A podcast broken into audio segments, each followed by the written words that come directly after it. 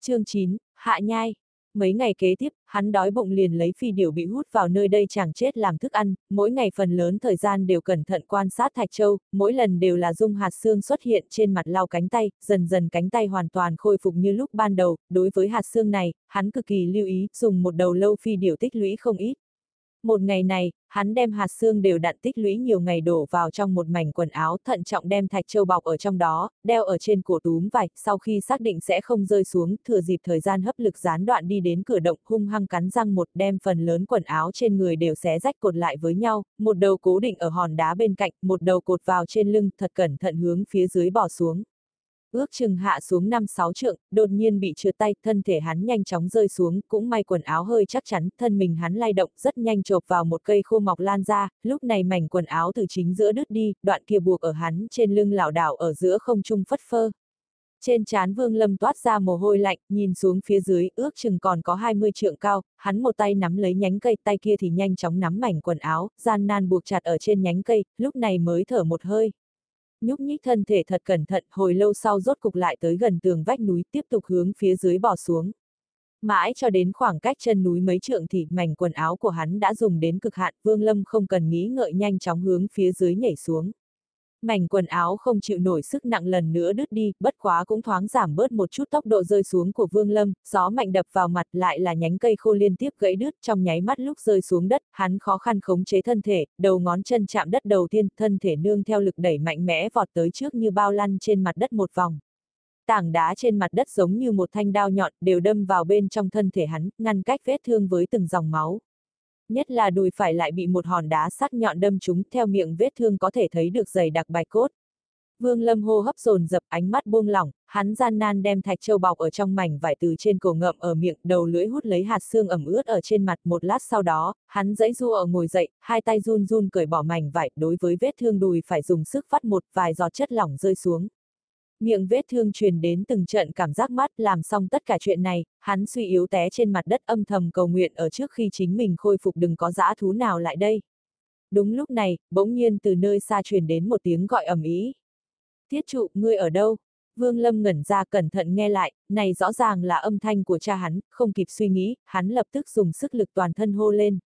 Cha ta ở đây. Một đạo cầu vồng nhanh chóng từ phía xa đến đây, ở vách núi phía trên vương lâm quanh quẩn một vòng tốc độ nhanh như chớp hạ xuống, sau khi kiếm quang tiêu tán, đệ tử hàng nhạc phái họ trương kẹp bên hông mang theo cha thiết trụ cao mày nhìn về phía vương lâm.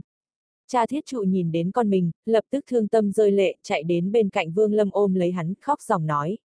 Thiết trụ A, ngươi đây là tội gì, ngươi như thế nào nghĩ không thông chứ, ngươi có hay không nghĩ tới nếu như ngươi chết đi, cha mẹ làm sao sống A. Vương Lâm ngẩn ra, suy nghĩ một chút hiểu được cha đúng là hiểu lầm mình muốn tự sát lại nhìn thấy vết thương trên người cùng với bộ dạng chật vật không khỏi cười khổ đứng lên. Đệ tử họ trương ánh mắt đảo qua Vương Lâm, ngẩng đầu nhìn một chút phía trên, phát hiện mảnh vải quần áo thân mình khẽ động nhảy lên, vài lên xuống liền trèo đến vị trí mỏm đá huyệt động, lúc này lực hút đột nhiên xuất hiện, hắn sắc mặt cả kinh, nhưng lập tức liền khôi phục như thường, cũng không để ý lực hút kia ở bên trong nhìn qua một tí nhẹ nhàng hạ xuống, trầm giọng nói,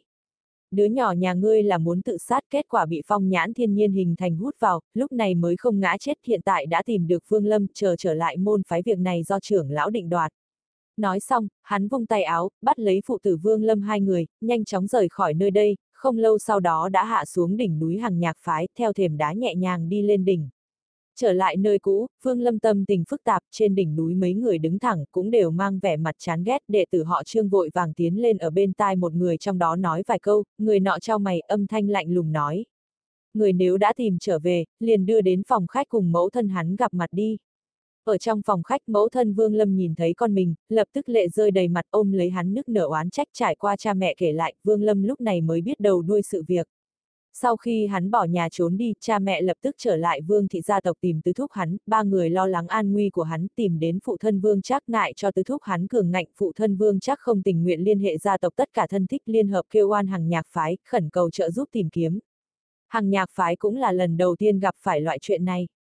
vốn không muốn để ý tới, nhưng Vương Lâm dù sao cũng bởi vì không được thu nhận mà bỏ nhà đi, nếu như thực sự có chuyện không hay xảy ra, bọn họ tuy rằng không thèm để ý sinh tử của một phàm nhân, nhưng việc này nếu truyền bá ra ngoài, tất cả thôn dân chung quanh miệng truyền miệng, sợ rằng sau này không có bao nhiêu cha mẹ sẽ để đứa nhỏ đến chắc thí.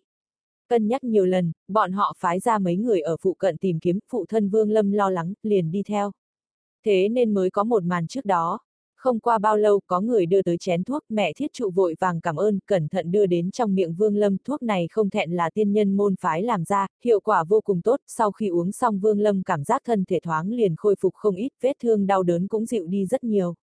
Lời nói quan tâm của cha mẹ không ngừng truyền vào trong tai Vương Lâm, hắn vốn định giải thích nhưng nghĩ lại cha mẹ không hẳn sẽ tin tưởng.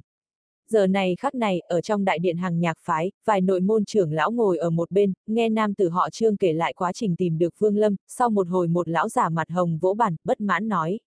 Sinh tử của phàm nhân cùng người tu đạo chúng ta có quan hệ gì đâu. Nhìn xem tu chân môn phái triệu quốc có người nào giống chúng ta như vậy không ra thể thống gì, vì một đứa nhóc không được tuyển chúng ẩm ỉ tự sát lại còn phái người đi tìm. Thật sự là mất mặt a. À. Bên cạnh một trung niên nhân sắc mặt lạnh như băng, thầm than một tiếng, trầm giọng nói.